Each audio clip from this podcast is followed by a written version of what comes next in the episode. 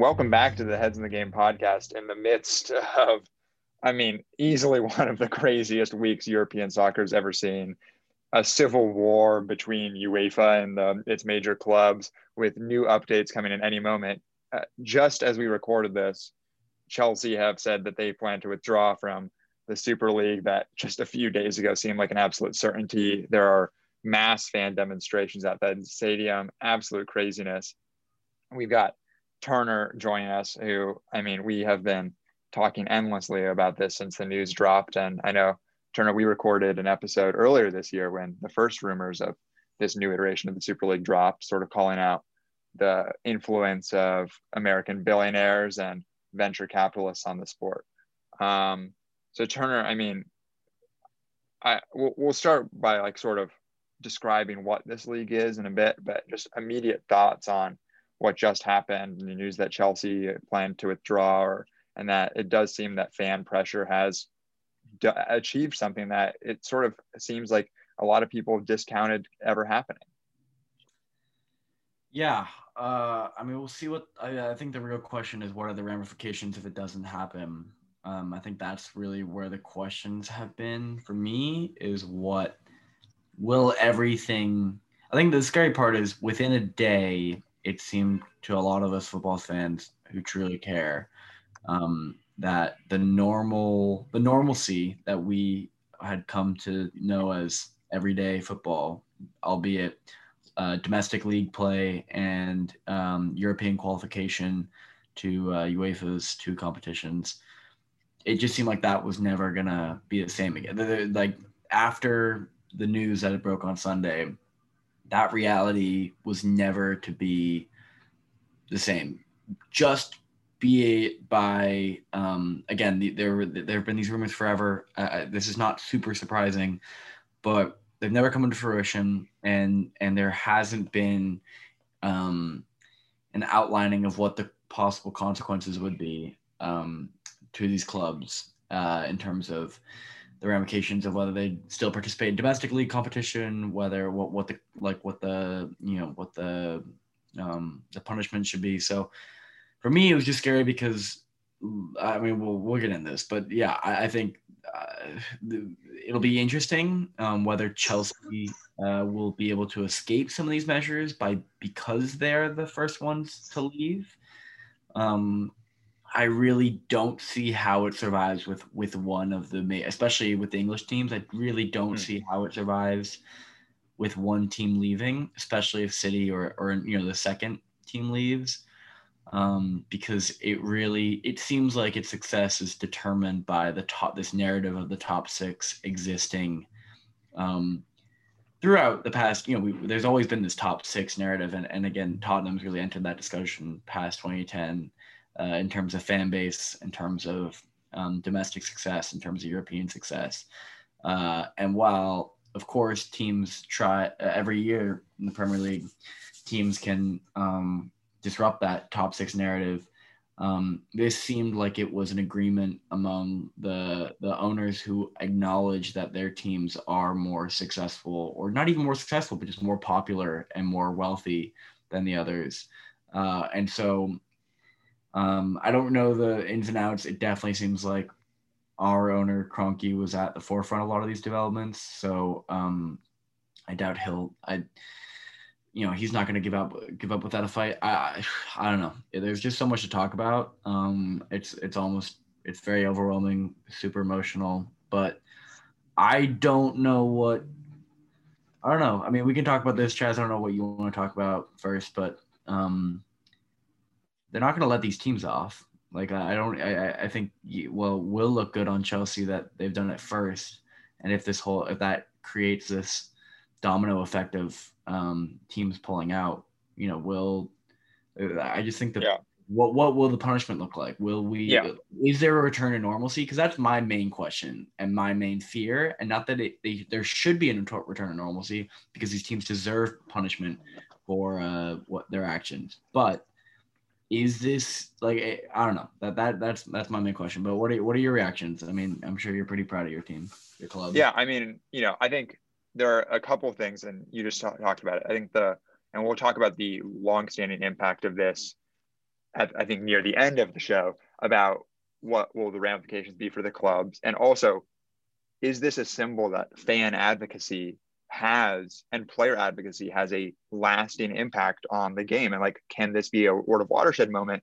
Because you know, while the Super League has done the impossible and made UEFA look like the good guys, the system is broken. And oh, the oh, structural inequality that manifests in the game existed before and will continue to exist after the Super League.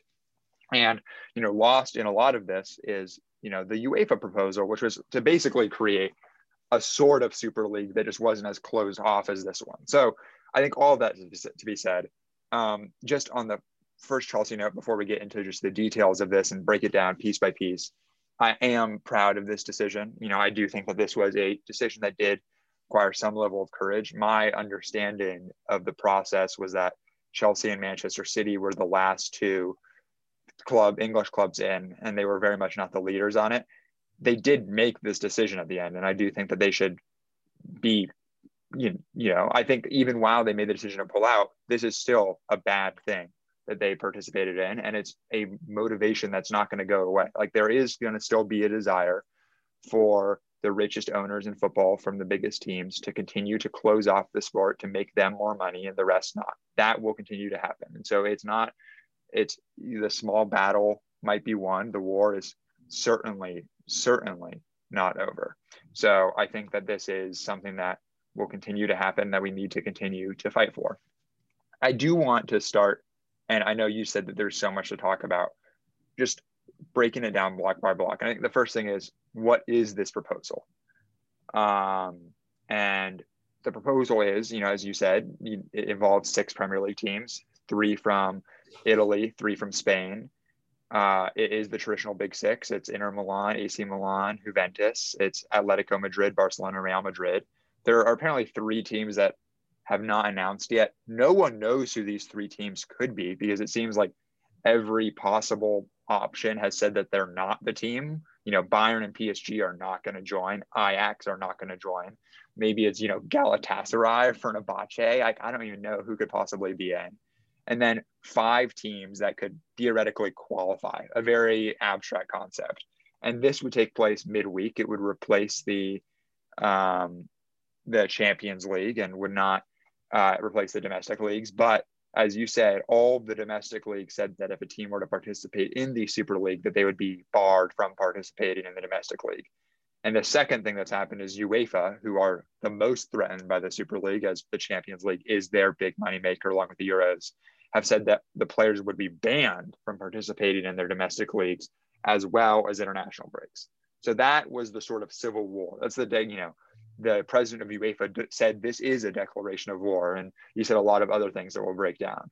But just from that first moment, the idea of making a closed thing in football, a historically open sport, trying to create the NBA for European soccer, the NFL, an American franchise model that protects the investments of owners away from the relegation, a way of having to not sell as many tickets when you have to play Burnley, Turner, what do you think that that threatens about the global game? Like when we talk about the existential threat to soccer that the Super League poses, what is that to you? I mean, I think it's what makes soccer so unique. It makes what follow like, uh, especially compared to, as you mentioned, um, the NBA, the NFL, all these American leagues and how they're set up um, and how Americans consume uh, sports and and the media of sports.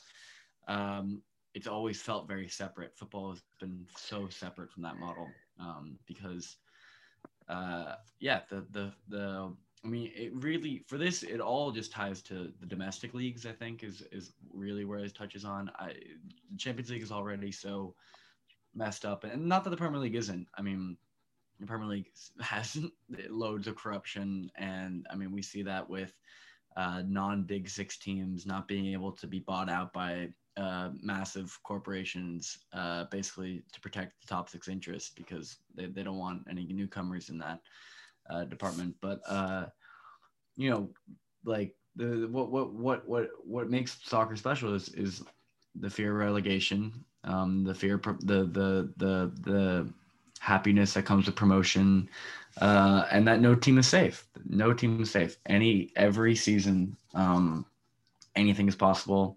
Any team can make it to the Champions League. Any team uh, can can get demoted. Uh, and you know the English division is is is the English English uh, football pyramid is almost 20 I looked it up yesterday. It was uh it's uh there's 150 leagues with 400 over 480 divisions. Essentially, if you uh, and your your your mates uh, can create enough get enough funding um, and and basically locate your your club to a region, you can apply through tournaments uh, and merit um, to enter the lowest division, right? Um, and and work your way from there. That doesn't exist in in, in, anywhere in any other sport, uh, let alone in, in America. It's in, it's a foreign concept that um, the on the you know like that that uh, that there's a an avenue to professional sports um, without necessarily being a professional, right? Uh, to start yep. with, and um, that is what makes that that that I mean that's insane. Like that is the best that I mean, and, not I'm not acting like Charles and I are watching 19th division English football, but but the the fact that that the grassroots of an entire uh like you know of an it, it's it's community it's uh it, it's it's a religion it, there's a pulse it's a there's a human pulse uh to football uh, and not only in England. I, I, think I think I don't know the spe- specificities of it in Italy, of it in Spain, but all over Europe, um, this is this is what football means to, to people. Um, yeah. And and the fact that a 20th division team, theoretically, it is not impossible over 20 years to rise the ranks all the way up to you know, given I know there's logistical things with with sponsors and, and financials and stadiums, but the fact that, that that isn't impossible, that any team can do it. And then again, and, and this is the most extreme example. We're talking about fourth division teams playing in backyards, uh, being able to in, in five years, uh, you know, play against the likes of uh, the big boys. Uh, and and that reality is what's so sacred about the sport. Um, and to essentially uh, you know, for these owners to separate themselves from that history. And and to be fair, what it, makes sense. That's the worst part is that these owners are so separate from it that it, it it's not that it doesn't it, like when I when I, like like it's it's it well why would they care you know what I mean like it, that that's the worst part is it's it's not even like them dis like you know, uh, I mean, I think Levy should be really high. Like Levy's the only one who really who's actually British. I mean, like the rest of these dudes have literally no like Kroenke probably has no idea that there's uh, anything less than the championship. Uh, so I, I, I, not that that makes him any less culprit, but the point is just like they have no idea. They, they have never lived uh, or, or or been through uh, the emotions and and the realities of of football uh, in England and in Europe. So it it, it well, yeah. I don't know. There's that's really yeah. my like the, the saddest part. Um, on that, like I think there's a great opinion article that's published in the Guardian on Sunday, and I think it summed up well. They don't love the game. Like this is the action of people who hate the game. They hate what makes it special. They hate what makes it brilliant, and the randomness is exactly why you know a football club is not a great investment in some areas. Like you know the fact that you know even though arsenal have never been relegated from the first division theoretically if they were to lose the every game for the first half of the season you would be talking about relegation battle. Like this season you know i know that they're a mid-table club now but there was the moment where i was like oh are we about to be in a relegation scrap? And that could happen to conceivably anyone the hating of the randomness, these actions are only done by people who don't understand or don't care about that. And that's what I makes, you know, Levy is one example. I think the biggest example is like someone at like Agnelli at Juventus, whose wow. family has owned Juventus since 1924, who grew up with this, who has seen the impact of the game on his city, who's seen the impact of the game on his country, who lives like and Juventus are a club that they play a friendly every year in like a small village outside where like kids can see Ronaldo, they can, you know, shake Pirlo's hand, they can do all of these things. And for him, who I think, you know, him and Perez, like, look, look, the Glazers, I think, are a whole other animal, but him and Perez are just, you know, mobsters, like the absolute scumbags. Like, I, I don't know if you're reading about the stories about Agnelli, but he told the president of UEFA, I mean, he was president of the European Club Association that pushed for the Champions League reforms. He told the president of UEFA that it wasn't going to happen, like the Super League wasn't going to happen, and then turned his phone off. And like, so the president of UEFA is calling him, it's like saying him, and the president of UEFA, who is a former prosecutor, says that Agnelli is the most dishonest man he's ever met. So, like, these guys are just very clearly like the blatant self interest. And I think it's one thing to have this blatant self interest and to just be honest about it to be like you know this is a financial game. We invested billions of dollars into these clubs. You know the agnelli family runs one of italy's largest corporations. You know if you drive a fiat or a jeep you are driving an agnelli car for them to say that it's for the good of the game to say that they are somehow saving the sport for perez to go out and give an interview last night where he says you know young people say think the games are too long that you know there's some that they get bored too easily. You know the 18 year olds that i just saw protesting outside stamford bridge are not concerned about making games shorter about you know turning this into hockey with you know three periods and like intermissions and like musical acts in between it's like it's a total misunderstanding i don't but i don't think it's a misunderstanding i think it's malevolent i think it is an intentional trying to reframe it and look for all the mm-hmm. terribleness of the Super League. I do wonder what would have happened if they hadn't bungled the PR this badly. Because, like, oh my God, I don't think I've ever seen something rolled out so terribly. Well, so terribly, but also, like, you have to admit, so, so purposeful. Like, to do this now, to do this with no fans in the stadium, to do this, um, to do this when, what, what, how many Premier League? There are four, four of the top six are in a, a UEFA semifinal. like, that like what what did they think was gonna happen? And I guess they don't care because clearly they think that the the um, you know clearly Arsenal doesn't give a shit about their their semifinal, which could possibly put us in the Champions League, which we haven't had for four years because Kroenke knows it doesn't matter. That's gonna happen no matter what next season. Uh, I, I like the timing is disgusting. Uh, it the whole thing is, yeah, it just it I don't know um i i yeah it, you you you you said it very well chaz um and it's definitely yeah more disgusting that it there are non-american like like that that's what i keep wanting to point it towards is just america like this is how the it's, it's us billionaires going in and being like wait you're telling me unlike my la rams where they're going to be in the nfl every single season there's a chance that I can't make that extra fifty million dollar profit off of UEFA money because my team yeah. might not play well. Oh, and oh, and I, I you're telling me I should invest? Like I, I actually need to invest in order to get that shape? Like like that's how it works. Is I put in money, like like like like it's just clear that like they are are are are seeing everything through how much money uh, American sports brings in uh, and how much how the consistency to the those profits.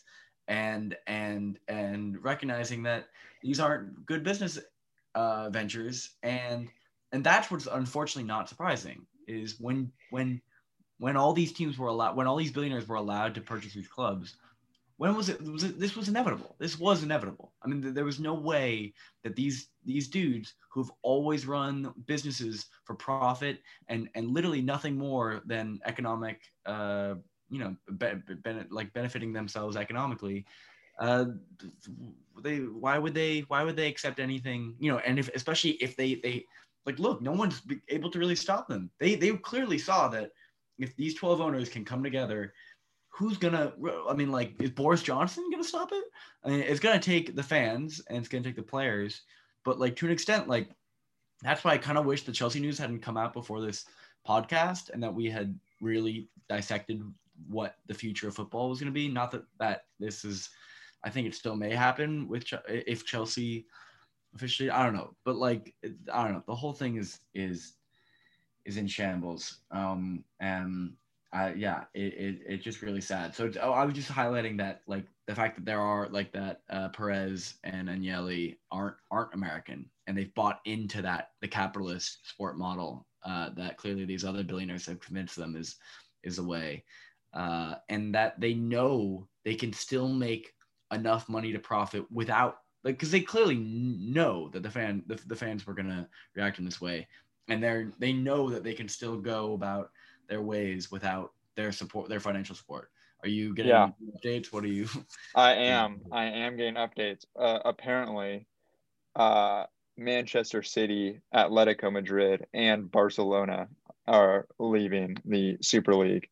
Those are inc- the the last two are from. You know, I think the sources are getting incre- increasingly sketchy, but I think it does. This does indicate that this is not going to happen, and I don't think it ever would have happened. But I I do want to. I think, as you said, that you wished we weren't that this hadn't just happened. Yeah.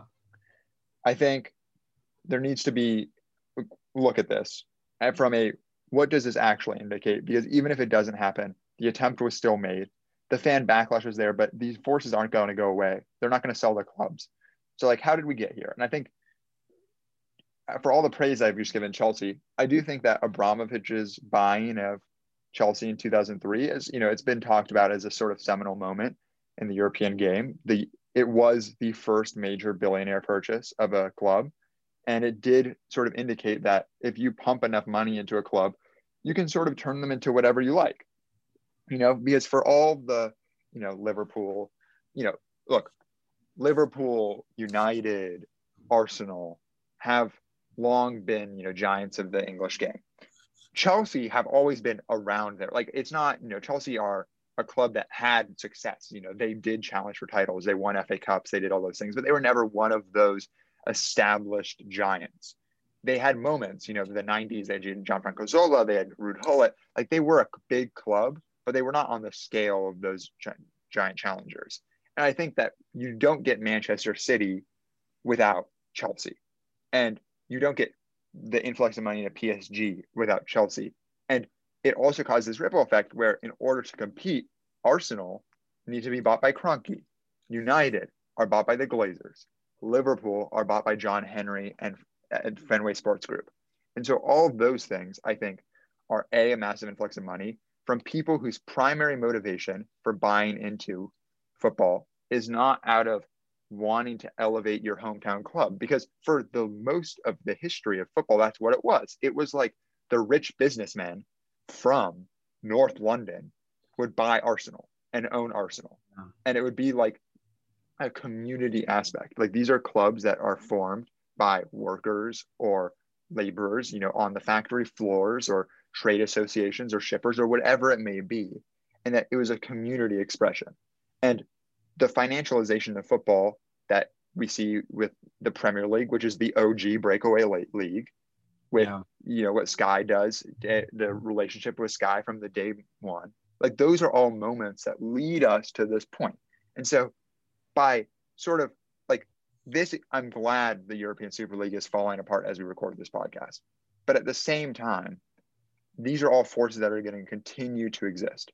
And so I do think it's important to just sort of, you know, I know you've gone off on Kroenke throughout this. You know, Abramovich has been a great owner for Chelsea Football Club success, but you know he is still you know a very morally complicated oligarch. Um, but the criticism of the Glazers, the criticism of Levy and the money that backs Levy, the criticism of Fenway Sports Group, because even though Liverpool have had tremendous success in the last two years, you know they're still a financial entity that is not buying the players or like you know that is making decisions based on money. So I think money has taken over football. Like it is no longer a cultural game. It is no longer, but it is still like, it's still probably better than the world of the Super League. But I do think that we need to talk about what would have happened if this had not happened. Like, what does this mean? And so, you know, I don't know when you want to start on this, but I do think it's important to sort of talk about the main figures in this because, and I want to give you the first floor about Kroenke and his relationship with Arsenal and how it's developed for you because you know, I know Troops posted an Instagram photo yesterday about, you know, opposing Kroenke and right there in the back at the LA, you know, at this game friendly in LA was your your face high a little little obscured. I wish for the full full yeah. facial picture for Dan you. Pavati got the, the the the spotlight on that one, but yeah. Um sorry, just talking about Kroenke and and and Um, did I interrupt you? What was you, you have a question? No, yeah, I just wanted to talk about Kroenke and like what, how, you know, I don't think this changes the way you feel about him. I think it only makes your criticisms even more valid. But like, where do you go in Kroenke from here? Like, what does this tell you about the way he views your club? Well, just quickly on the owners, I, I do think this is really interesting because it, it's really hard. It, of course, it's the owners who've done this. It's not the clubs, uh, but differentiating that is really difficult um, because who can who who represents the club uh, and to what extent? I, th- I think I think I don't know. Um, it's just gonna be it's gonna be really interesting. Again uh, we'll talk about this later but like the punishments because i'm definitely intrigued as to what what that would look like. But um i mean look i i hate Kroenke uh Kroenke uh when he bought uh the majority shares off of Usmanov. Uh i forget what year that was. I think it was like 2014 that was a big deal. Um and and uh clearly he hasn't invested. I mean because uh, most of our complaints right were that Kroenke hasn't. Uh, we we all knew that he didn't. We we knew because we never saw him at any Arsenal games. Um, compared to, I will say, compared to Abramovich and Levy, uh, and I, I don't know about the Glazers. I'm sure they don't go to many games, and I don't know about um, John Henry at Liverpool, but I believe Kroenke's been to three games at the Emirates and two FA Cup finals. I believe that's what it is. Uh, which you know, uh, for some for some owners, they've never been they've never seen a game. Um, but clearly he doesn't he doesn't he doesn't he doesn't watch football. He's got uh, he owns the Rams, he owns the Nuggets. He has other enterprises that he clearly finds more profitable and more entertaining because he's an American and and has no relation to it. He sees the he sees Arsenal as clearly just a business uh, venture uh, and doesn't want to pour any of his own money um, into this team, which has been acknowledged by the fans. Uh, and for years, especially when uh, the Wenger out calls started, it was we need to tear the entire structure of this club apart, not just Wenger. It's not just Wenger. It's Kroenke, yes. Gazidis. It's yada yada yada. Um, so it, has been coming for a long time, but I, I think Arsenal fans were, were, it was very much jealousy that teams like uh, you know uh, Chelsea, teams like Man City, teams like Man U could consti- could consistently splash the cash while we even though we had a billion, you know, it's not like Kroenke's poor, uh, which is we just were not spending anywhere near the same amount of money. Uh, and we were using that to kind of uh, deflect from uh, the real, some other issues, just that, uh, you know, we're not playing well. The manager wasn't really ideal. So, so like there, there was, there's some, there's so many issues at Arsenal. Um, and I think if, if anything, it just continues to highlight why Wenger was so impressive was that he got top four year in, year out with literally a B Tech squad uh, since like, since 2006. That squad was literally awful. I tell like Chamakh leading the line, uh, if not Bendtner, uh, follow like like whatever. The point is, the investment's never really been there. So so Kroenke's always gotten a lot of hate from that. But really, it should all just stem from him not caring about the having no connection to the, uh, to Arsenal, um, and and that's really where a lot of the frustration has come is that there's no there's there's no personal connection. And not that there is with some of these other clubs but that that's really where the frustration came. Um, but again I, I think for him uh, uh, clearly uh, with with us not getting the champions league the past three seasons uh, he's just seeing that as, as net loss right? Purely just net loss. So this was uh, the fact that he could be included in this without uh, without any merit from the actual team, uh, it, it, must have been a. I mean, I think he's is he not the vice chairman? I don't really understand uh, who are the, the I know Perez is is the head head. But so Perez is the president, and then uh, Glazer and is vice president, and uh, Agnelli is the other vice president.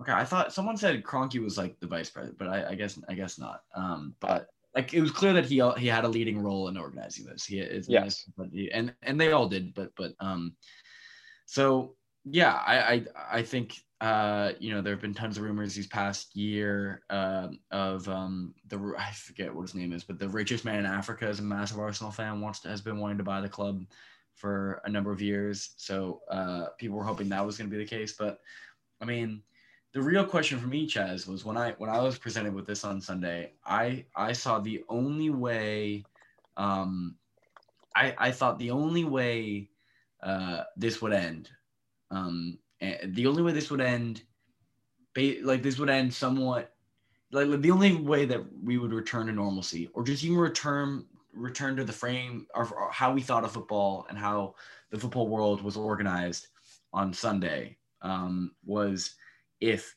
these these clubs were able to somehow remove these owners. Because the disassociation between the owners and the club actually pinpoints that the club who is includes the fans includes the players includes the manager includes uh, includes like the infrastructure and the owner are separate entities. Because especially when we, we, we see that these players have no idea what's going on. The players have no idea what's going on. The managers weren't are, weren't, weren't told and are getting sent into press conferences without having Jeez, any yeah. idea what they're allowed to say like, oh my god. Say, how how they can say it. Um, and that's what, what's really scary is that like just throwing your club under the bus during a season i like like so i i was thinking that the only way we would return to normalcy is if is if some some higher entity, whether it's Boris Johnson, whether it's uh, UEFA, whether it's FIFA, is able to acknowledge that this is this is purely efforts from these owners and can somehow force them to sell their clubs to others. And yep. that's a long-term process. That's not a that's not that's not a night. That's not something that happens overnight. But I was thinking that's the only way is that these owners are actually physically removed so this doesn't happen again. Because that's so yeah. like I don't know. I don't know if you agree, but that that was the only way I thought, and and we'll see. I I, I really don't think this that Chelsea. I think teams are. I think it's going to fall apart, but I, I really think the repercussions are gonna are gonna be strong, and it'll, if anything, just infuse another attempt uh, uh of yes. stage competition to happen in in the near future. So yeah, that's my um, my understanding, or so a, a couple thoughts, and I think the first one is that I don't think the owners are backing down because they think it's a bad idea. I think they're backing down because they fucked it up so badly that yeah. they didn't get anyone on their side and that they didn't emphasize the things that they should have emphasized. Like, I think the way to make a super league, and this is not an instruction manual, but it's just, I think the way you should do it is that you need to, like, UEFA is a fundamentally like ter- terrible organization. Like, no one should be defending UEFA. So it's like, rather than being like, secretly under the table be very open about like you know we're trying to form this yada yada make it more open. And i think those motivations are still going to be in place. And so i think like on one hand i totally agree with you that the owners are still in place. The same people that are making these decisions are still going to be making decisions. But my counterpoint is also barcelona and real madrid are owned by their fans. They're yeah. 100% fan owned and yeah they're governed by people like Florentino Perez and Juan Laporta who make the decisions. And I think Laporta, like a little bit aside, he took over like two weeks ago. He's in like a very strange relationship. The club, like, like I feel for him, and he just said that they are they're not going to do anything into, uh, without the socios voting on it, which is basically Barca saying we're not going to do it. But Perez, I mean, I did not realize this he moved up the elections. There were supposed to be elections in June, and he moved them up to the first week of April because he knew this was about to get announced so that he could win and get another term. Like he is like a true, just evil mastermind. Um, and he very clearly pushed this, I think, along with the Glazers. And I mean, Kroenke has a long established relationship with JP Morgan Chase, who are financing this. Uh, they financed um, the stadium, the LA's new football stadium, and et cetera. So I think like those are all things. But I do wonder, it's like, is there a way to make these clubs wrest ownership that because the only people that can afford them or run them are probably not like benevolent people who think that like the world that, that football is a game that should be preserved for the beauty of the game. And it's this sort of just, I think, crushing indictment of just capitalism's effect on soccer itself in that yeah. you know these people have more money than you could ever spend. Like a billion dollars. And need more. It's like they're not even happy with owning a club. Like the privilege of owning these clubs is nothing. It's it's it's i just need i need another boat. I need another house. That's all this is. It's just like i need to make more money. Like i lost but so it's like it's not even yeah it's not even like i need another house. It's like you could buy a million houses True. with a billion yeah. dollars. Like it's it is like I need to be. It's like this weird, like, uh, like, you know, like dick measure. It's yeah, it's it's like this. absurd greed that just corrodes everything it touches. And you see it from, you know, we, you know, we live in the United States and we see it, you know, with healthcare or whatever it may be. But to just see it just played out so blatantly and then to be trying to hid behind this facade of like preserving the global game. Like when Perez says like football would be dead by 2024 if it wasn't for these benevolent billionaires who are, you know, creating these things, it is an absurd proposition. So I think, you know, it is a crushing indictment of like what the sport has come to. Um, and just and like, but where we come from here is a fascinating moment. Yeah, I just want to say one more thing. Something that's been really not well, like there's there's so much to talk about, and uh, apologies to anyone listening as to the somewhat disorganized nature of it. But there's just it, it, it ah. Uh, but I, I, think something that's really been frustrating for me, Kaz, is um, one knowing that that uh, like a lot of Americans don't really care, uh, and that this this if anything, um, especially for probably new new football fans, like the, the attachment to uh, the the fundamentals of football slash even an understanding of the history of football is just not there to the extent where like this league sounds and, entertaining, right? Because it is entertaining. Like I think no yep. one can like disagree with that. Um, I just think it's been really sad how little coverage. Uh, I mean, I, am looking at the ESPN Instagram right now, right? Like this is we're, we're, we're we are literally talking about an entire sport, the most played sport in the entire world, crumbling, almost essentially crumbling. Uh, and I, I, think it might dissolve, but like potentially crumbling on Sunday. Uh, and and how we appreciate it. And none of uh, I, I, okay, I'm not going to speak for too many, but I'm looking at Instagram, like ESPN's Instagram. Nothing, not a single word on on the creation of a Super League. And I think it's because America knows that this is what like like this is i mean it, it's just a damning it's a damning again you're right barcelona's from the club real madrid from the club juventus is is, is non-american but I, I think america has had so has had a, a huge role especially with how we run we've created the the structure for how you make how you, how you make sports into a, a business. And um, we're essentially just replicating that.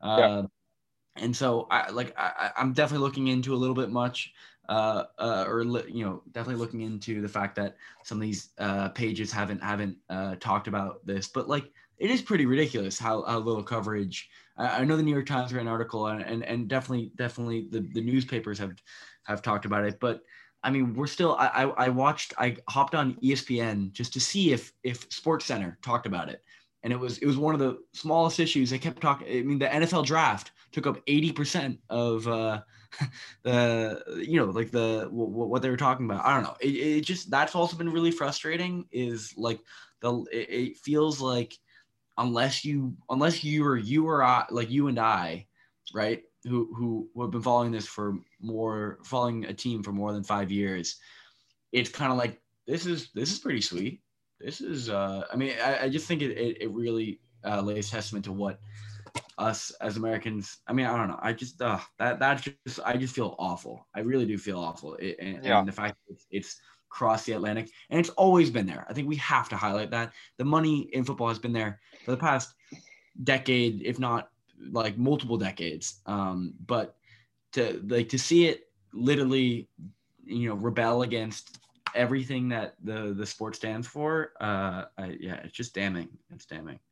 Yeah, I think like I mean there were a bunch of like absolute dumbass Americans on Twitter who were like saying like, oh, well, I've never understood why there's like a bunch of random like why the teams you hear about play against the random teams. It's like because you know we are so used to just these clear like these closed systems that are just so bad for the fans because you know look, like Kroenke moved the Rams from St. Louis. Like, you know, and when this happens in the UK and when like MK Dons moved from Wimbledon Wimbledon to Milton Keynes, they like lost their fans. They the fans built a new club, but like you know, American fans would never built the St. Louis like c- citizens of Rams or something. Like mm-hmm. it's you know, it's not the same thing, and it's you know, it is such a I think ignorance and it's not all it's not all nefarious. It's not all like mean spirited but it's an ignorance of just like the importance as of the sport as culture and also as just demonstrative of the openness and the opportunity. Like because it is as you were, were talking about earlier the ability for you know a fourth division team to beat you know a first division team in the FA Cup or to get promoted and you know end up playing like a you know at Old Trafford but also for like you know a great season by Leicester to mean that they have an away night at Barcelona in the midweek yeah. for Istanbul Başakşehir. Memories. I'm, Memories. Yeah. and just emotion and just all of those. It is like an absurd just bastardization um, of the sport. It is.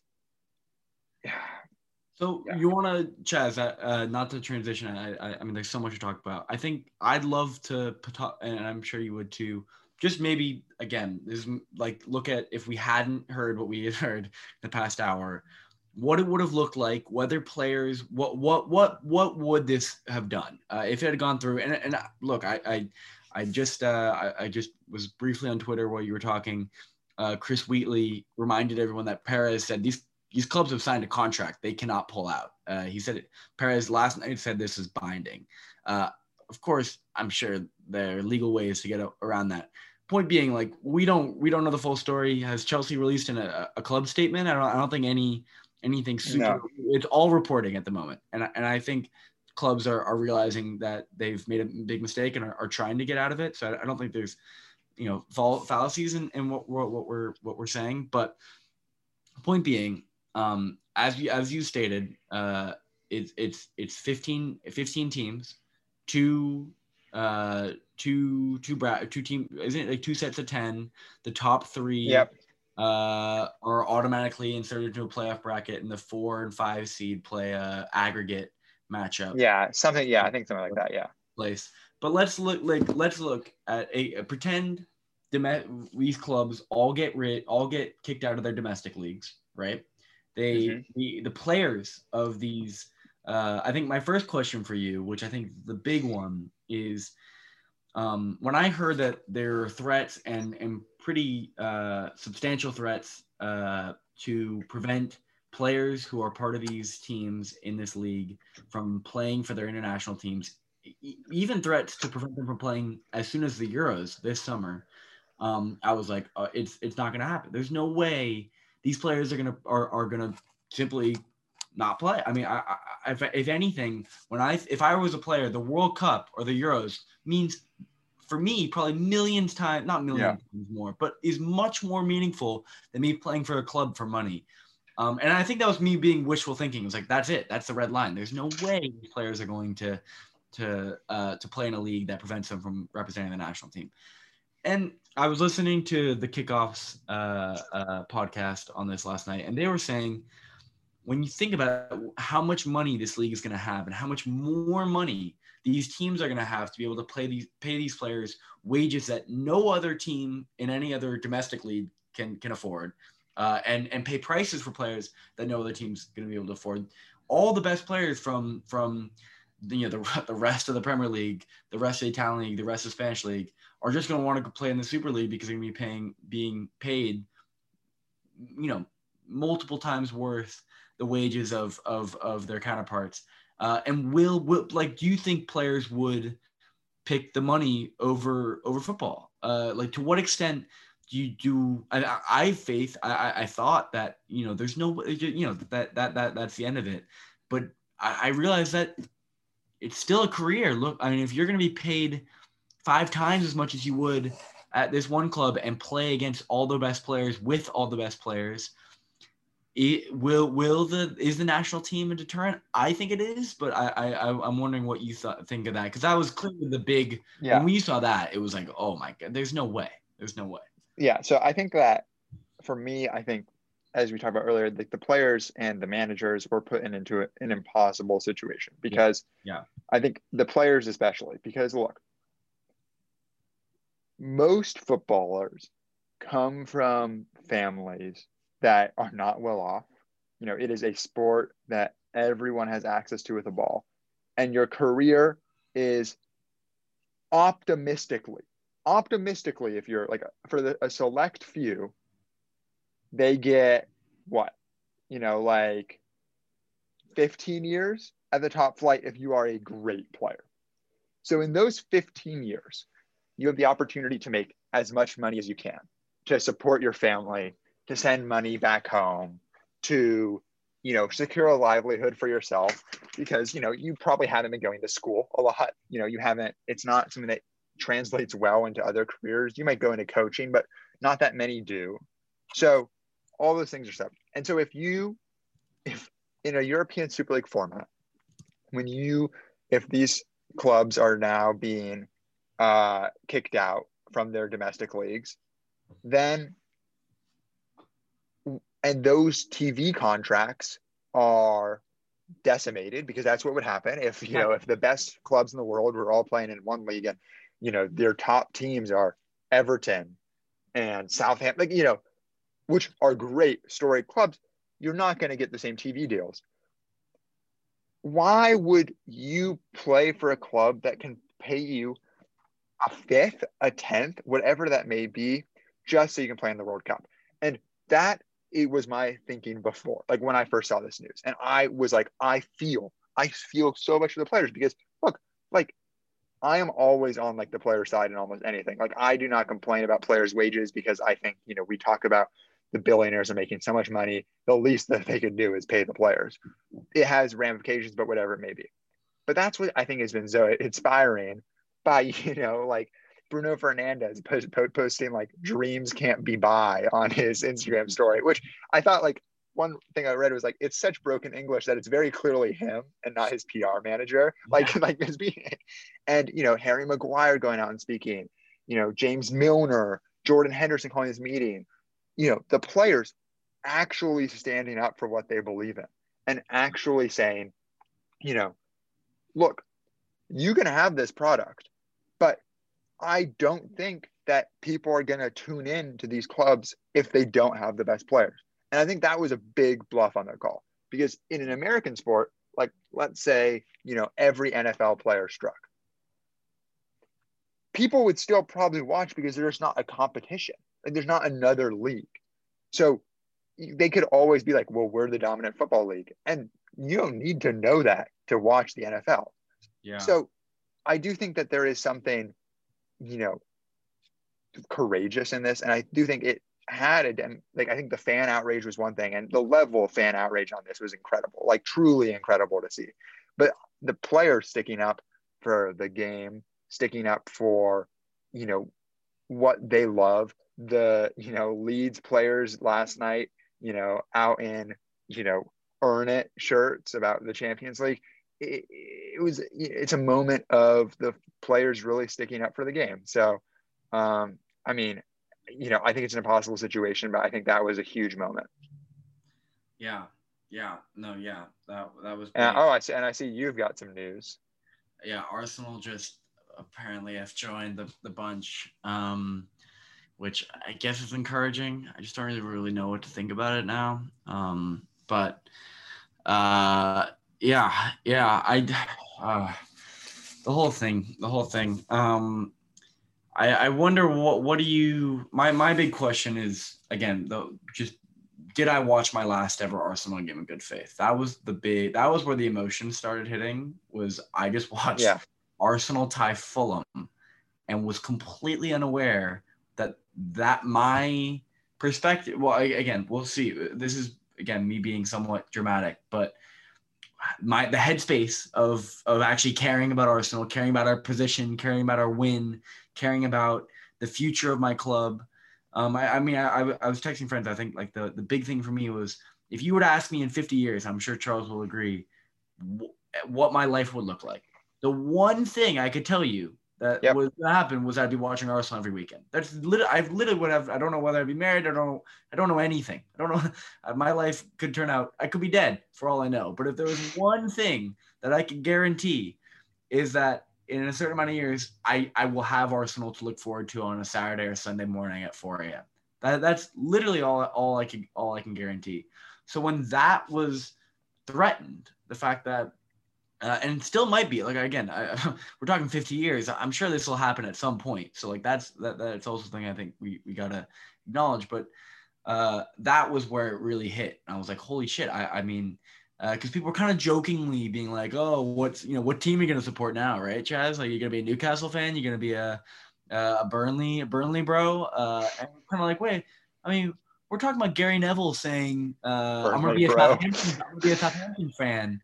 Like is he not? And, and I know, like, it was just like kind of like, is he? Are we? Are, are all these professionals not reconciling with the fact that the team that they've? I mean, they've they, like like people like Gary Neville and and, and uh, Jamie Carragher. They've not. They've been supporting that team since they were born. They've played for that team. I mean, like, I just can't believe. Well, Jamie Carragher, Jamie Carragher is famously an Everton fan growing up, but yeah. Well, sorry, it's not Jamie, but uh, no, no, no, but yeah, uh, but no, I, I totally agree. Like, like, where's the emotion? I mean, like, that was just it was just like, I've just lost my team. I've just lost my team, and I don't know whether I, I still might. I, I like, I don't know what the what the retribution from this is, uh, and I think my question for you, Chaz, is, well, yes, I think you can definitely be proud of your team being the first to leave, uh, and we'll see what whether that will be a big deal in terms of punishments, whether Chelsea will get let off a little bit because, as you said, they weren't really the head organizers and they were the first to, I mean, again, reportedly pull out. Like nothing official has been has has has happened. But um, what are you? What's your headspace going into whether? Like if, if you're not going to be able to get rid of Abramovich, like like hopefully that hopefully the answer is that the clubs now all fan bases if this doesn't go through go through extreme efforts to get rid of their owners and find replacements. I think that that has to be the next step, and I think it will be the next step. But because, like you said, you got to find someone who's going to pay what six billion dollars for uh, an Arsenal or a Chelsea like that. that they aren't yeah. everywhere. What is what is the future of like like I mean I'm sure you've questioned that recently, but even no, with reality, are you going to be what's it going to be like? Watch. I mean, when's the Burnley, uh, the the Brighton Chelsea game? Is that in ten uh, minutes? yeah, postponed. It, it, it got pushed back to the fifteen, but yeah. Okay. Um. So look, weirdly, this is where like oligarchs are actually sort of good, and like I hate to say that, but like you know the oligarchs who run Manchester City and Chelsea, they don't really care about making money, which is like this, you know. I think like joining the Super League was just sort of like this you know, if I like not to look, they had tremendous agency. They could have said no, like Bayern and PSG did. And I think Bayern and PSG, they said no for some complicated reasons. like, I don't think that they are totally benevolent in all of this. I think like the influence of Qatar and the fact that beIN Sports owns the international broadcasting rights for the Champions League had a mm-hmm. lot to do with this. But yeah. they are just sort of there and like they just want their team to be playing the best teams. And I honest to God think that both of them do love their clubs. And like I think Manchester City, Sheikh Mansour, he's invested a tremendous amount of money in Liverpool and in, in the not Liverpool in the city and like programs. And I do think that for me, the way to deal with those owners is different than the way that you have to approach something like the Glazers. Because I think of all the owners in English football. I you know Kroenke's bad. The Glazers are perhaps the most parasitic. Yeah. Like they have used Manchester United as a debt leverage mechanism to extract tens of millions of dollars for their family, plunge the club into hundreds of million dollars of debt that did not exist prior to the reign for zero major successes in the last decade. Like the fact that in you know, when we started watching Manchester United, that they were a force to be reckoned with, and now that they are buzzing to get second, wow, Joel Glazer literally pretends like he is benevolent to football while never going to games, we were talking about earlier. Yeah. And the fact that someone like Edward Woodward, who is a banker that they put in charge of a football team, shows you everything that you need to know. So I think like concerted fan efforts, I would personally like, I think I would love for all of those owners to be gone. I don't think that you're ever going to get an Abramovich or a, you know, Manchester City out, but it does feel like one possible situation, just like for like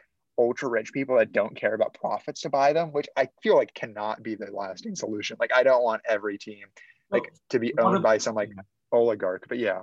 What do you think? There's any we could the the Bundesliga's 51 model uh, can be applied uh, to to the Premier League where um, yeah I think the Like, I think the- how would that work? How how how could we implement that? I mean, again, it would it would take getting rid of some of these owners 100. percent But um, I mean, that seems like a model that. at least- Whoa. Ed Woodward is out as chairman of Manchester United. what? Oh my god! Oh my god! I was resigned as chairman. Holy, yeah, no worries. You can that that's worth. it. Sorry. dude. that's insane. what is going Dude, on? this is like the perfect time to record this podcast. I mean, we are literally witnessing uh, football history. No, football history. While yeah, uh, I mean, technically on air, but um, oh my god, yeah, I uh, I don't know, I don't know. I just yeah, I feel like there's no answer without the owners, and I just don't know. Like, like, will I ever be able to? I don't. I don't think I'll be able. I'll be. Eh, I'll ever be- able to wear an, like to buy an Arsenal kit again. Like, how could I ever financially support this club again? Like you, like, like, just stuff like that. I don't know, but like that, that, that, that's really like where do we go from here?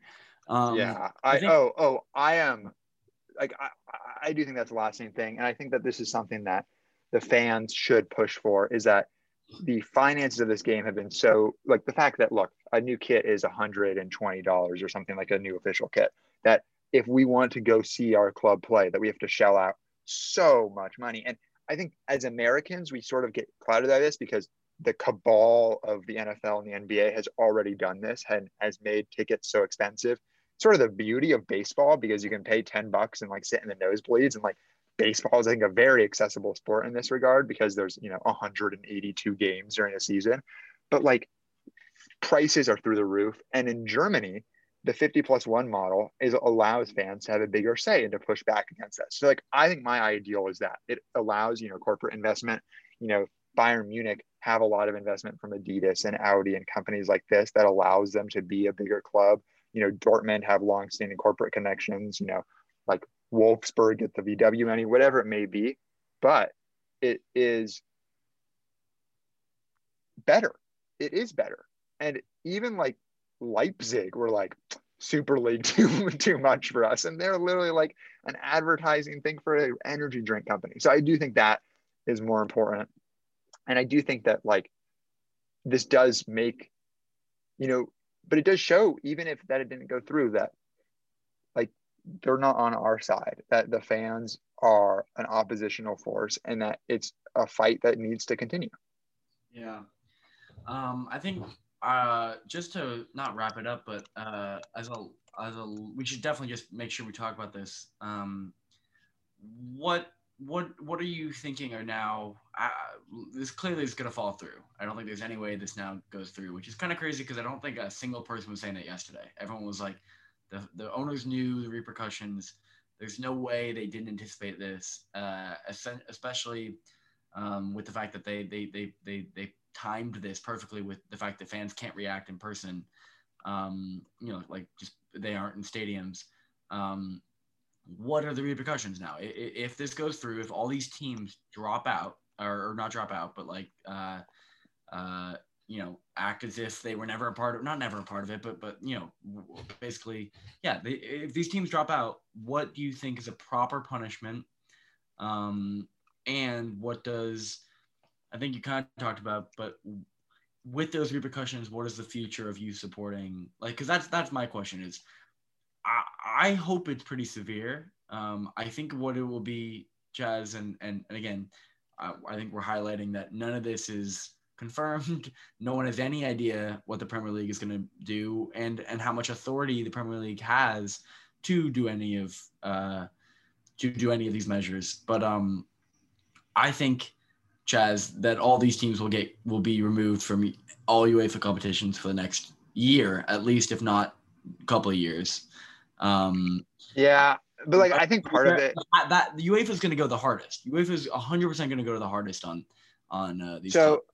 I agree, but I do wonder if like part of it is like that, you know, eh, like not to be like sound hypocritical and self-serving, but I do think that like the clubs that like UEFA was like, okay, here is what would happen if you do this, and then dropped out, would be given more leniency than like Juventus. or Real Madrid because like those like I you can. Can you think you can make those exceptions? I no, don't know. I probably can't. Like, Okay, I, I was just really can't- excited for the semifinal. what'd you say? I was just really excited for the Right? semifinal. I mean, but like that's what's heartbreaking, Chaz. Like, I mean, not that the, the Europa League semifinal is very different than your guys' competition, but like still, we're, we're- like we actually had a chance. Like, why wouldn't you just wait to see if we qualify the Champions League? Then you get your like like what like I don't know. I, I get why. I guess because no one has any faith in Arsenal. I'm gonna stop talking about Arsenal. But like that's what's really sad. Chelsea, Chelsea are doing really well this season. we could have won. Like I'm not saying we could have won the Champions League, but like technically we could have won the Champions League. Dude, you had a route. I, I definitely think you were probably favorites to get to the final. I, I I'll I'll definitely say that. And and so like, and no offense, but I I do think that. And and and again, I, if I was in a Champions League final, I'd probably be even more frustrated. But there's no way they can let these teams get away with. It. I, I just think like, what are the repercussions? Because I think we have to like that. That's the big question right now. Is it's all good and, and jolly that they these teams finally decide to get their act together and, and pull out and saw this reaction, but uh, one, they're going to come back, and two, what I mean, how do you how do you prevent them from coming back? What what what?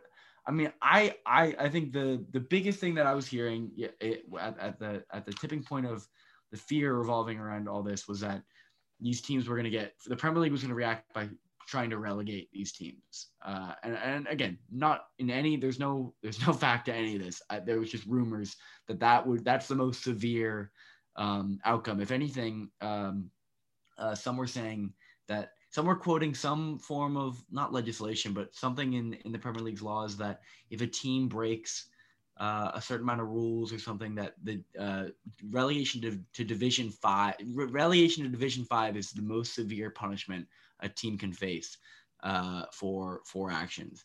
I don't think that's gonna Yeah, happen. I, I, I don't think that I, I don't think the Premier League is going to take action against these teams. Um, Really I don't. think the Jesus. I yeah, hope I, don't know. But do should I hope not? Like that's the other thing. Is it me? It's me being an Arsenal fan saying I, I hope not, right? Let, Yeah. Let's try to separate ourselves from our clubs for a second. Like it's me hoping that there's a return to normalcy. That's hoping that this will all get brushed under the bed uh, and not exist. But Okay. if we're actually Separated in- from- yeah. in- if we're from actually fans. it, hoping for the future of football. Sorry, just last thing. Like, Yeah. then we should be hoping that it's bad. It, it should be the all, all of our teams no no UEFA League, no Europa League, or you know like just like no UEFA competitions and and maybe even further sanctions in the Premier League. I don't. I'm not calling for Arsenal to get relegated or City to go to the second division, but what's going to stop them? I mean, that would that would be drastic in terms of financial uh, financials. You know what I mean? And I, I think they I think they have the authority to do it. Do they? I, I, these are all the questions. I don't know. Yep, I think you know if we're taking fans out of them, like fuck them, make them pay. This is you know they tried, they failed, but they shouldn't get away with it. Um, and that even though you know I think they ended up making the right decision, I do think that there should be some ramifications, whether it's financial. I think that would be a great way, just like you know cut their this like prize pot distributions at the end of the season, give more money to the 14 that didn't. Um, you know, I, I don't know what point deductions would honestly do, like, because like, Would that be this season? Like, what is that what they're Yeah. saying? Just like, so just to like give, I, like that. Yeah, I agree. That that that. I mean, I don't like as an Arsenal fan, I quietly don't give a shit. Like, as long as we don't get rele, well, as long as the point deductions don't relegate us, I, I like it doesn't really matter to us. But, Yeah. I will say, big picture, big winners, PSG and Bayern Munich, but especially PSG because he's still on uh, uh, the UEFA committee. He like they came out of this looking great. Like I think this is the biggest win for PSG's international credibility ever. Like now they look like the good guys. Same with Bayern. Uh, Same with Bayern. I mean, like Bayern's. and no, oh, and Germany looks incredible. yeah. Um. what a moment. I'm wondering, Chaz. Also, I just have so many questions, and again, if if, if you want to, if, if you got to go, or if time wise, um, Yeah, I got to go in a couple of minutes, but yeah. but um, uh, what uh, what this will look like for um, oh, what was I saying? Uh, for PSG, like like like eh, as you were saying, Chelsea and Man City, you feel were pushed into this. Look at imagine if they hadn't joined. Like, and I don't know if it would have gone through if all the top, if, if one of the top six clubs didn't. I think that's Yeah. probably crucial to their inclusion. But can you imagine if one of the top six was like, "This isn't us," and they still went through with it? How much good PR? Like, like it's not like that didn't go through these dudes' minds. Like that's the worst part. Is like that had to have been. Yeah. Was that.